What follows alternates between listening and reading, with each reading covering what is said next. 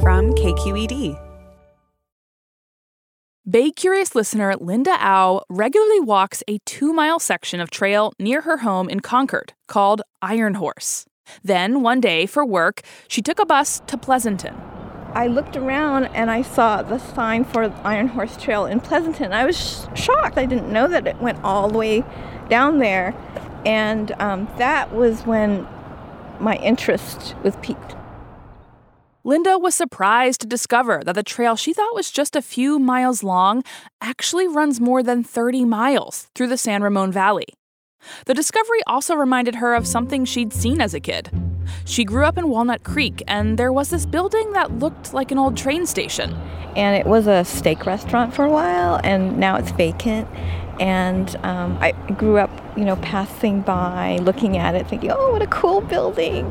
And then kind of sad that it wasn't used as a train station anymore, and curious about that. Linda is a bit of a train aficionado, and once she realized there was a connection between the Iron Horse Trail she likes to walk and that old train depot she grew up near, she started wondering. When did actual trains run? Did they carry passengers? Where were the train stations located? Was the historic Walnut Creek Station one of them? Linda's question won our January voting round at baycurious.org. So this week, we'll take a look back at locomotive history in the San Ramon Valley and how this once bustling train corridor became a lovely trail.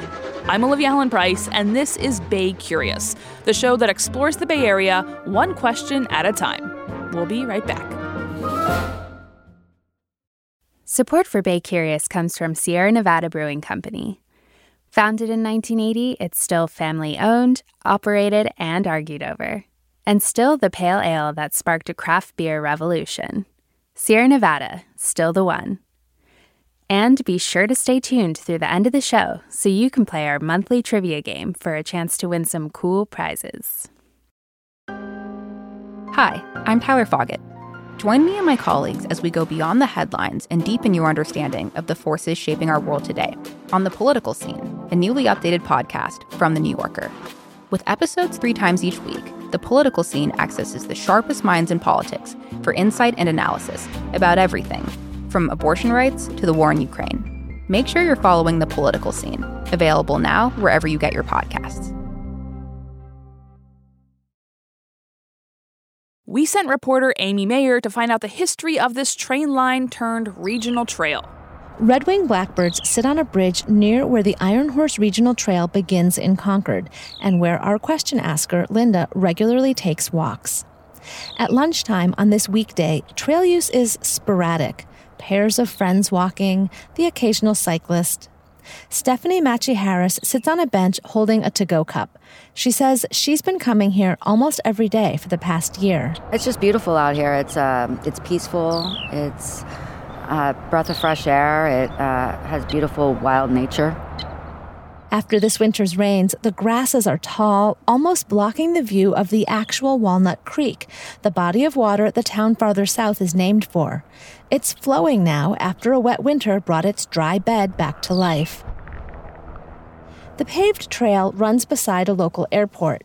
On this clear day, I can see the mountains in the distance.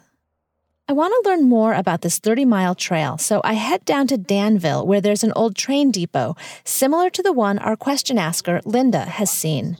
That's where I meet historian Beverly Lane. Hello. Hi, are you Amy? Are you Beverly? Yes. nice to meet you. I said, well, now who else would be out there with a microphone? Beverly is the curator of the Museum of the San Ramon Valley, which is housed in the historic train depot. She also served many years on the board of the East Bay Regional Park District after helping to get the old train route converted to a multi use trail. The origin of Iron Horse goes back to just after the Transcontinental Railroad was completed in 1869. It was a huge win for the state. Now you could get from California to Chicago and New York by train, replacing long and arduous cross country travel by horse and wagon. But there were still challenges, like getting to where the Transcontinental Railroad picked up.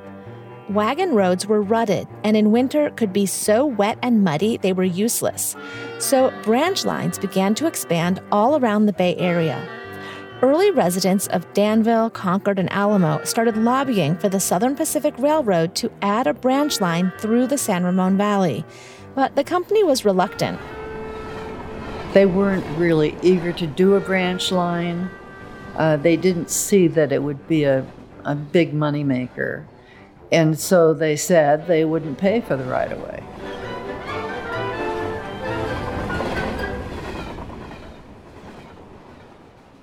In railroad terms, the right of way is the land the tracks would be placed on, plus a buffer on either side, which the railroad company would need to own. But much of where they planned to build was on private land at the time.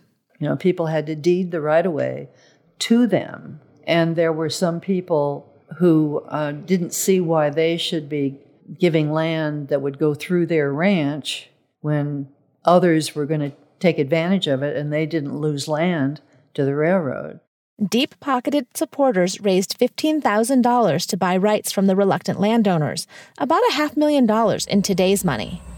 The rest of the needed land was donated and the trains came.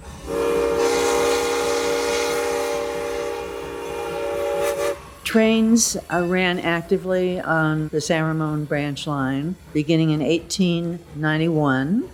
When the train first started, there was lots of enthusiasm, and it carried passengers and freight, it carried cattle, products from the agricultural valley. People came on excursions. So it was an all purpose uh, Southern Pacific steam railroad.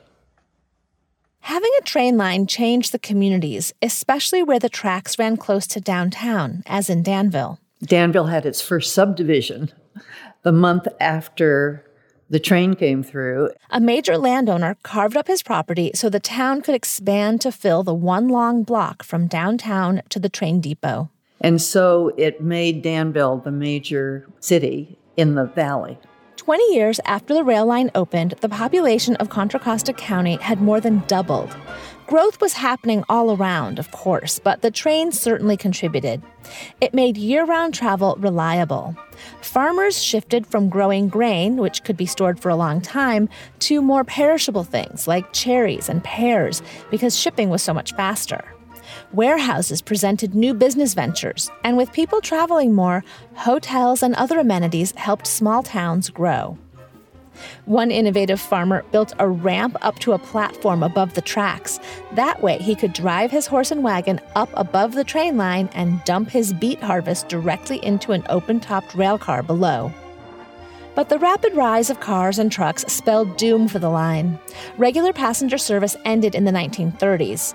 Service did pick up during World War II when trains ferried soldiers through the valley. But after the war, Southern Pacific's use of the tracks diminished further. And when I moved here in the early 70s, they ran a train once a week just to assert their ability to run a train. and you would be driving somewhere, and all of a sudden there's a train because um, it didn't come that often. Eventually, Southern Pacific ended service altogether. In the 1970s, little used train tracks were being decommissioned all over the country. This often prompted residents to look at the straight, clear corridors, generally filled with weeds and abandoned tracks, differently. Beverly says for years people had been hiking and riding horses and even running along the tracks while trains were infrequent. There was one school of thought that wanted to see some version of a light rail come down the right of way. She says various county and other agencies conducted studies of different land use options. Then the other school of thought was not to have rail uh, continue and to have a trail. The National Rails to Trails movement was gaining momentum at the time. Since the early 1980s, across the country, some 24,000 miles of trails have replaced train tracks on existing rights of way, including more than 1,000 miles in California. Beverly and a group of trail supporters asked the East Bay Regional Park District about converting the San Ramon branch line into a multi use trail. They were surprised to learn the agency, which serves Alameda and Contra Costa counties, had that project on its radar, though it wasn't top of the priority list. But it made a big difference if there was a public group that was advocating for it, which indeed was the case. Contra Costa County was able to buy the right of way from Southern Pacific, and that preserved the space for public use. In stops and starts, that's how the Iron Horse Regional Trail came about. The name Iron Horse is a nod to the trains that once ran here. Beverly tells me about the trail's history in the original two story Danville train depot building. Painted tan with dark brown trim, it has tons of windows to maximize natural light. The depots in Concord, San Ramon, Pleasanton, and Walnut Creek all had the same design, but only the last of those is still around today. This building in Danville is now a regional history museum with exhibit space and a little shop, but remnants of the train station linger. Yeah, so. But so this was the waiting room, and you would come and get tickets in this uh, window.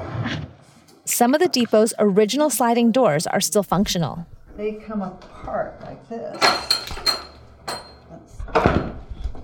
and slide. They were on both sides of the building and allowed for easy transfer of loads between the street side and the tracks. On the way through the building, there's a scale built into the floor where goods could be weighed. And this is the scale that was here in, in 1891. Sometimes we have weighed Cub Scout groups here Beverly says not many depots still have their original scales because they're highly desirable as antiques. She's careful to point out this is a regional history museum and not a train museum. But during a renovation, they acquired a caboose. And turned the caboose into a public restroom. Uh, in addition, we have an exhibit in there. Did you ever go in there? No, I, I didn't know. We take a few steps from the museum to the caboose. In the middle is a life size diorama of railroad workers in the early 20th century, complete with two very lifelike mannequins sporting overalls and bandanas.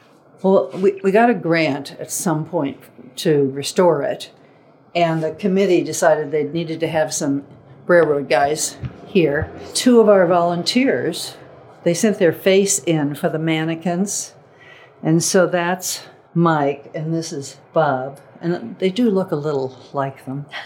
Uh, Beverly is happy to direct true railroad enthusiasts to dedicated museums in Fremont and Sacramento. Today, the San Ramon Valley is a booming set of suburbs. People running and biking on the Iron Horse Regional Trail probably don't imagine the rumble and rattle of the train in this bucolic setting.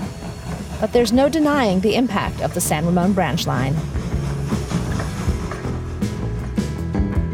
Thanks to reporter Amy Mayer for bringing us this story and Linda Au for asking the question. Bay Curious is made in San Francisco at member supported KQED. The show is produced by Amanda Font, Brendan Willard, Christopher Beale, and Olivia Allen Price.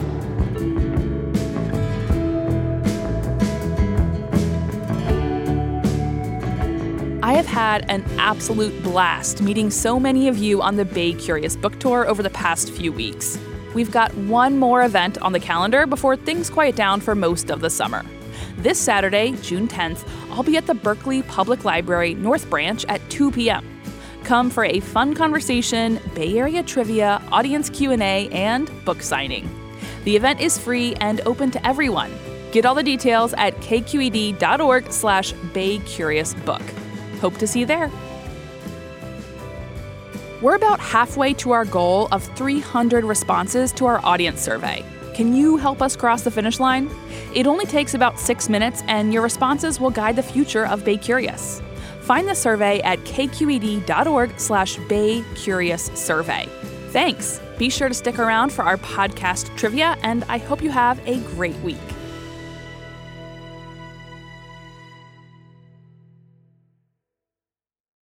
Hi, Bay Curious listeners. Are you ready to play March's trivia game? Every month, we'll read a question here at the end of our episode. You can give us your answers over at our website, kqed.org slash baycurious, or just click the link in the episode description. Out of the correct answers, we'll randomly choose one lucky winner to receive a sweet prize package with Bay Curious swag and Sierra Nevada goodies. Okay, our question for the month is this Bay Area high school holds the longest winning streak in high school football. They won 151 games in a row between 1992 and 2004. What is the name of the school? Our trivia quiz is made possible by Sierra Nevada Brewing Company. Good luck! A young correctional officer. He said it was the most dangerous prison in California. Forced to make a choice fulfill his oath or back his fellow officers. Recognize the badge of my office. I'm Suki Lewis. From KQED Podcasts comes On Our Watch Season 2 New Folsom.